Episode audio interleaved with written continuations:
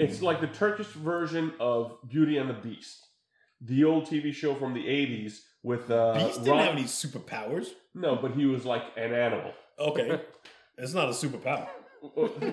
I have a groundhog in my yard. It doesn't have any freaking superpowers. it, it, it looks at me and I yell at it from my window, like, get out of my yard, fatty. And he runs away when he notices me. That's not a superpower.